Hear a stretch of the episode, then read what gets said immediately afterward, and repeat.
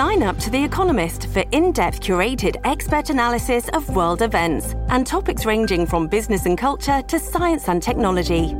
You'll get the weekly digital edition, online only articles, curated newsletters on politics, the markets, science, culture, and China, and full access to The Economist Podcast Plus. The Economist is independent journalism for independent thinking. Go to economist.com and get your first month free. This week on Global Reboot, the US China relationship. How the Biden administration steers relations between Washington and Beijing could have more impact on the rest of the world than just about any other American policy in the coming years. It is the one country in the world that has the military, economic, diplomatic capacity to undermine or challenge the rules-based order that we uh, we care so much about and are determined uh, to defend. That was U.S. Secretary of State Antony Blinken, interviewed on the CBS show 60 Minutes last month. His remarks help frame much of our conversation on the show today. You say the goal is not to contain China, but have you ever seen China be so assertive or aggressive militarily? No, we haven't. I'm Ravi Agrawal, Foreign Policy's Editor in Chief. I'm joined today by Kevin Rudd. He's a former Prime Minister of Australia who now serves as the President and CEO of the Asia Society. Rudd is also a fluent Mandarin speaker and one of the world's preeminent China scholars. We began our conversation by talking about the growing consensus in Washington that China is now a threat to the United States both economically and strategically. And yet, it's important not to overestimate that threat the way the United States did occasionally during the Cold War with the Soviet Union, which of course led to a nuclear arms race and to unnecessary wars around the world. American strategic predominance in East Asia and the West Pacific is under direct Chinese strategic challenge. And that is articulated primarily through the presence and expanding presence of Chinese uh, military assets in all categories in that theatre. Beyond the East Asian West Pacific area, there is a global challenge to the United States in terms of America's global economic dominance. Of course, China became the world's largest trading power some time ago. Sooner or later, China will become probably the world's largest source of foreign direct investment around the world. Then there looms the question of what will be the relative Chinese slice of global capital markets vis a vis the American slice. And beyond that, again, we have unfolding, as it were, a Chinese challenge to the long term supremacy of the United States dollar. That is, I think, the second big challenge. And the third I would put along these lines it is a Chinese challenge to the preponderance of universal values and norms associated with, let's call the post World War II global settlement and China's ideological challenge to those universal concepts of democracy, freedom, and human rights, with a Chinese set of values which are of a different caliber, a different quality, and a different content, emanating from China's traditional approach to such questions, compounded by the Marxist Leninist culture which underpins the Chinese Communist Party in power. So, in aggregate, I think there is a regional strategic challenge, there is a global economic challenge, including technology, and there is a global ideational challenge as well. I briefly mentioned the Soviet Union as one way that some Americans sometimes compare China to in terms of it being a US competitor. There's also the Japan comparison, you know, and all the economic accusations that today Americans seem to level against China, that it has unfair trade practices or unfairly favors domestic firms. All of those accusations were also once leveled against Japan in the 1980s. And then Japan's economy sort of fizzled out. But we can't say the same about China, can we? The Soviet Union did not represent a fundamental challenge to American global economic power. It represented a different economic system. And there was a debate at some stage about the actual size of the Soviet economy relative to the United States. But in the projection of global economic influence across all the dimensions of economic power, frankly, it did not exist. On the ideational question, yes, there was a contest of ideas between Soviet Marxist Leninism and its concept of development and its concept of uh, political dictatorship versus the American worldview. And that was sharp as well. But the big difference between the Soviet challenge and the Chinese challenge is the Chinese challenge is robust in all departments. And as for the Japan analogy, Japan post war never represented a strategic challenge to the American strategic domination of East Asia and the West Pacific. So I want to get to how best the United States should engage China as a competitor. Before we get there, I'm curious about your personal assessment of China's leaders and how they see the world. You've sat across the table from the Chinese for decades now, and China's changed a lot in that time. Its economy is now five times as large as it was 20 years ago. It's the largest engine of global growth. It's the, as you pointed out, the largest destination for foreign investment, biggest trading nation in the world. How do all of these factors change what it's like to sit across the table from the Chinese? Uh, when I have encountered Xi Jinping personally over the years, this is a person with a profound sense of his country's own history, profound sense of the history of the Chinese Communist Party, profound sense of his moment in history leading the party now, when China is on the threshold of becoming the world's largest economy, and therefore is not a shrinking violet, uh, given the historical opportunities which he sees himself having been presented with. They do play the long game. And therefore, the analytical framework is to constantly see this slice of time in a much broader view of 100 years of party histories, 70 years of the People's Republic of China, and uh, what they can achieve in the next 10 to 20 years. And that, if you like, is where they have a qualitative advantage over the countries of the collective West, which are driven by more short term political cycles. So let me push you on that then. If they have this longer term plan and the luxury of being able to have longer term plans, what do they want 20 years from now? Well, China's hierarchy of priorities, in my judgment, is relatively clear. The Chinese Communist Party is not going to put out a statement which says, here are our 10 real global aspirations. They don't operate that way. so, what's my deduction? In a decade's time, they want the Communist Party to be in power and unchallenged domestically. That's number one. Number two, national unity.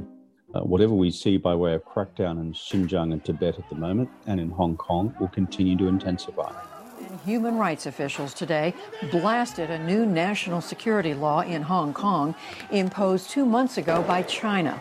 And with its now customary fire, Beijing shot back, telling the UN to, quote, stop meddling. And that leaves us with the open question of can they, by decade's end, secure Taiwan's return?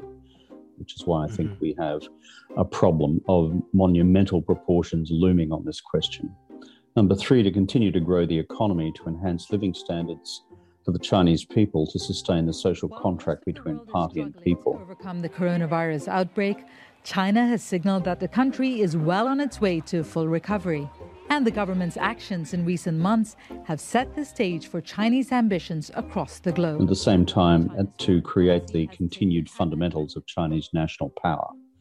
And number four, environmental sustainability, because that's part of the new social contract, including on climate. Number five, now they want to push the Americans further east to the second and ultimately third island chain. Uh, for a military airplane, you are approaching my military security air. Please go away quickly in order to run documents. In order to accommodate their aspirations vis a vis Taiwan, the South China Sea, and the East China Sea. I am a United States military aircraft conducting lawful military activities outside national airspace. On top of that, with the Belt and Road Initiative and China's continental periphery to its west, we would like the Belt and Road to turn the Eurasian landmass into a zone with influence, uh, where China's um, uh, interests are attended to. I think finally, where China wishes to be militarily is to have, by decade's end, uh, the modernization of its military completed, and to cause American military planners to conclude that within the East Asian theater, it would be too expensive for the United States to contemplate any open military action against the uh, People's Liberation Army, Navy, or Air Force. You know, what you're describing seems so well thought through and not really aggressive, and at least not in the sense that some in the West and even in parts of Asia tend to see. And it's easy to forget that technically China hasn't gone to war since what 1979. It hasn't funded armed insurgents anywhere in the world since the early 1980s. You can't say that about any other member of the UN Security Council. China, in its uh, deep strategic culture, does not have a big interest in, let's call it, formal colonial expansion along the lines of the European colonial powers from the 16th, 17th, 18th, and 19th centuries. That's, I think, the first point. I think the second is what China aspires to, however, in the rest of the world is creating zones of economic influence, of foreign policy influence, to the point that China's core national interests and values are no longer challenged by other individual states or global institutions like the United Nations or the Human Rights Council, for example, in Geneva. So, for those who have a different worldview in terms of the centrality of, let's call it, the liberal international rules based order, incrementally put together by the United States since 1944 45, if you're an architect of that order or a co contributor to that order, then you will find the China challenge confronting indeed. But that's different from, as it were, in your face military confrontation outside China's immediate peripheral areas. I want to ask you about the elephant in the room, and that's now former US President Donald Trump. What, in your opinion, did his very bald, zero sum approach to China do to this relationship? My own view is that the Chinese uh, would probably have preferred to see Trump's re election. There's a reason for that. It's because Trump was such a giant wrecking ball at work around the world in eroding and corroding the pillars of American power in the world, becoming, for example, the champion of global protectionism. China to rape our country, and that's what they're doing. It's the great- President Trump escalating his trade war just moments ago, taking new aggressive action against China. The president furious at Beijing for today imposing tariffs on $75 billion of American goods. And this evening, he fired right back with another tariff hike of his own. Against America's long-standing history of support for free trade. On top of that, a failure to embrace critical regional free trade agreements, such as the Trans Pacific Partnership. Promised during his campaign, he ended plans for a trade agreement involving 12 countries that sit on the Pacific Ocean. Great thing for the American worker, what we just did. On top of that, walking away from global human rights norms itself. In addition to that, through its own domestic example of poor governance in the management of the pandemic. The Chinese virus sending shockwaves around the world in terms of perceptions of American credibility, prestige, and standing.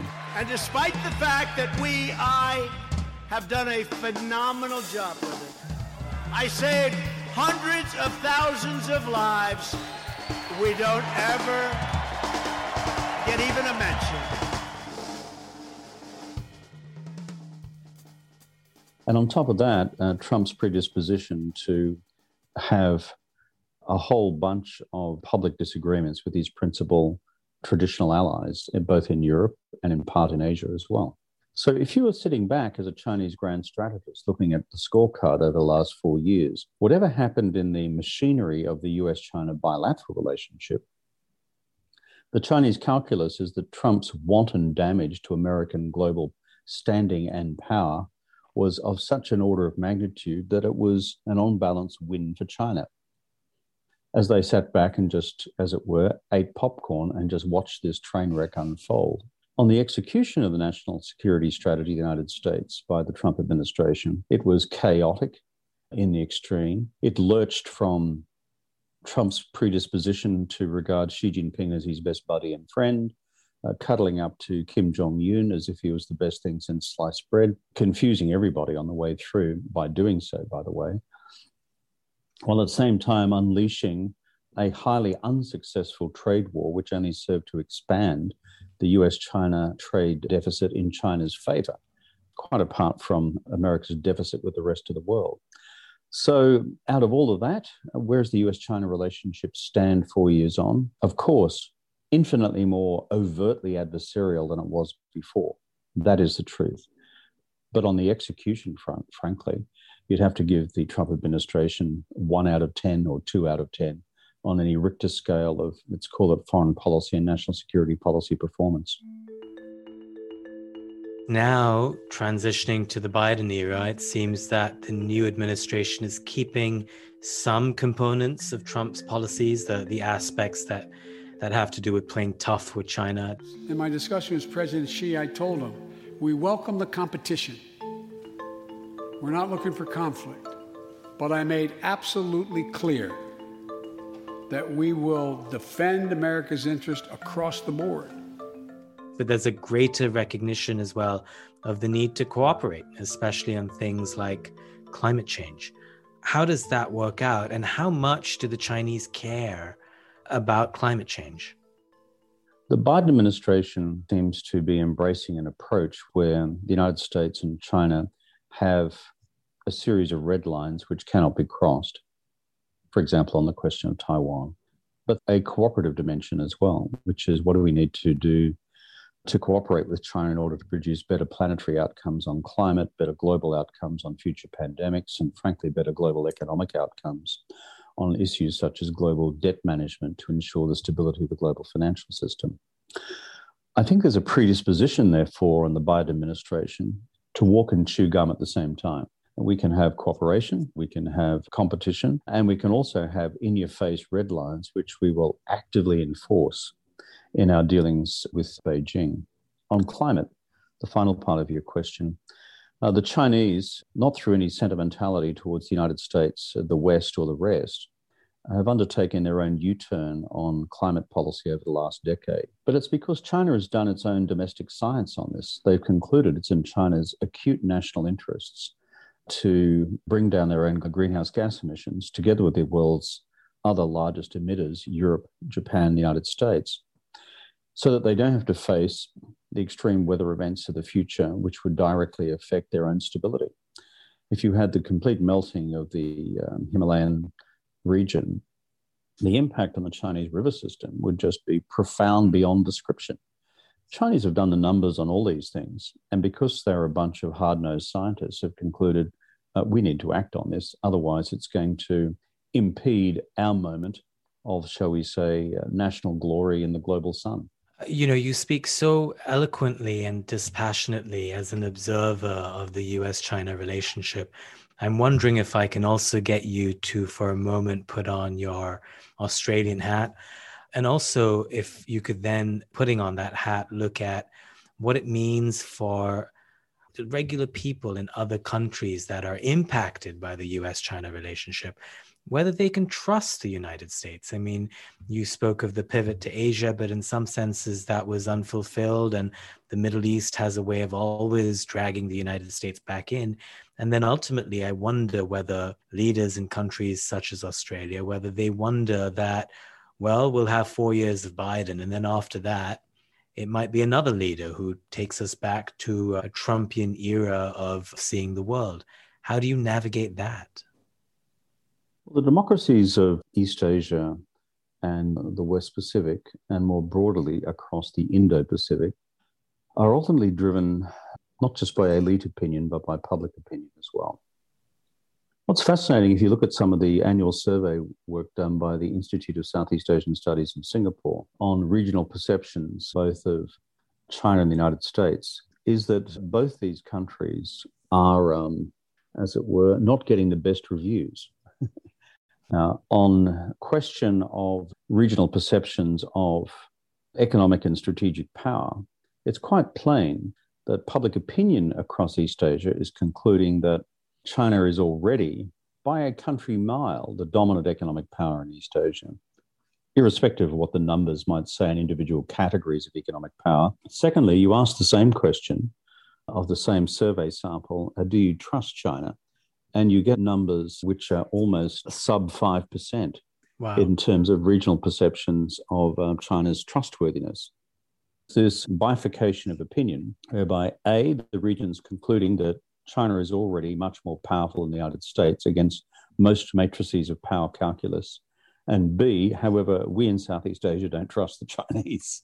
And so you have this feeding its way into not just the democracies of the region, but into broader elite sentiment as well. So navigating that underpinning reality is a challenge for each individual government in Southeast Asia, and not just there, but in Northeast Asia, Australasia, as well as South Asia as well. How important is it then for Biden to correctly calibrate his approach to China? And what could go wrong? I think the deep realist calculus by the smart folks in Washington is that for the first time in the post 1945 world, America actually needs its allies. And the reason is that the numbers vis a vis collective economic size, collective economic footprint, and collective military capabilities only provide balance in relation to China if it's the United States plus its allies, not the United States unilaterally. And the third for the United States strategy towards China is that when the Chinese look at the United States, the beginning of their analysis is always the fundamental pillars of American power. Is the country working effectively politically? Is the United States economy going to rebound and grow and reinvent itself again in the future? In other words, that China's passing of the United States as the world's largest economy by 2028 is currently projected, and GDP measured market exchange rates, will that happen? Or will the American economic recovery push that further to the right until China's own date with demographic destiny begins to unfold? That is, the aging of its workforce, mm-hmm. aging of its population, and the usual overhang of the burdens of retirement income and support for aged care, etc. As I said, the first and most important thing about a US China strategy is to have one. And with the Trump administration, they didn't. They had a bunch of sound bites. But the good news from an American point of view is the people there at the moment are seriously bright folks.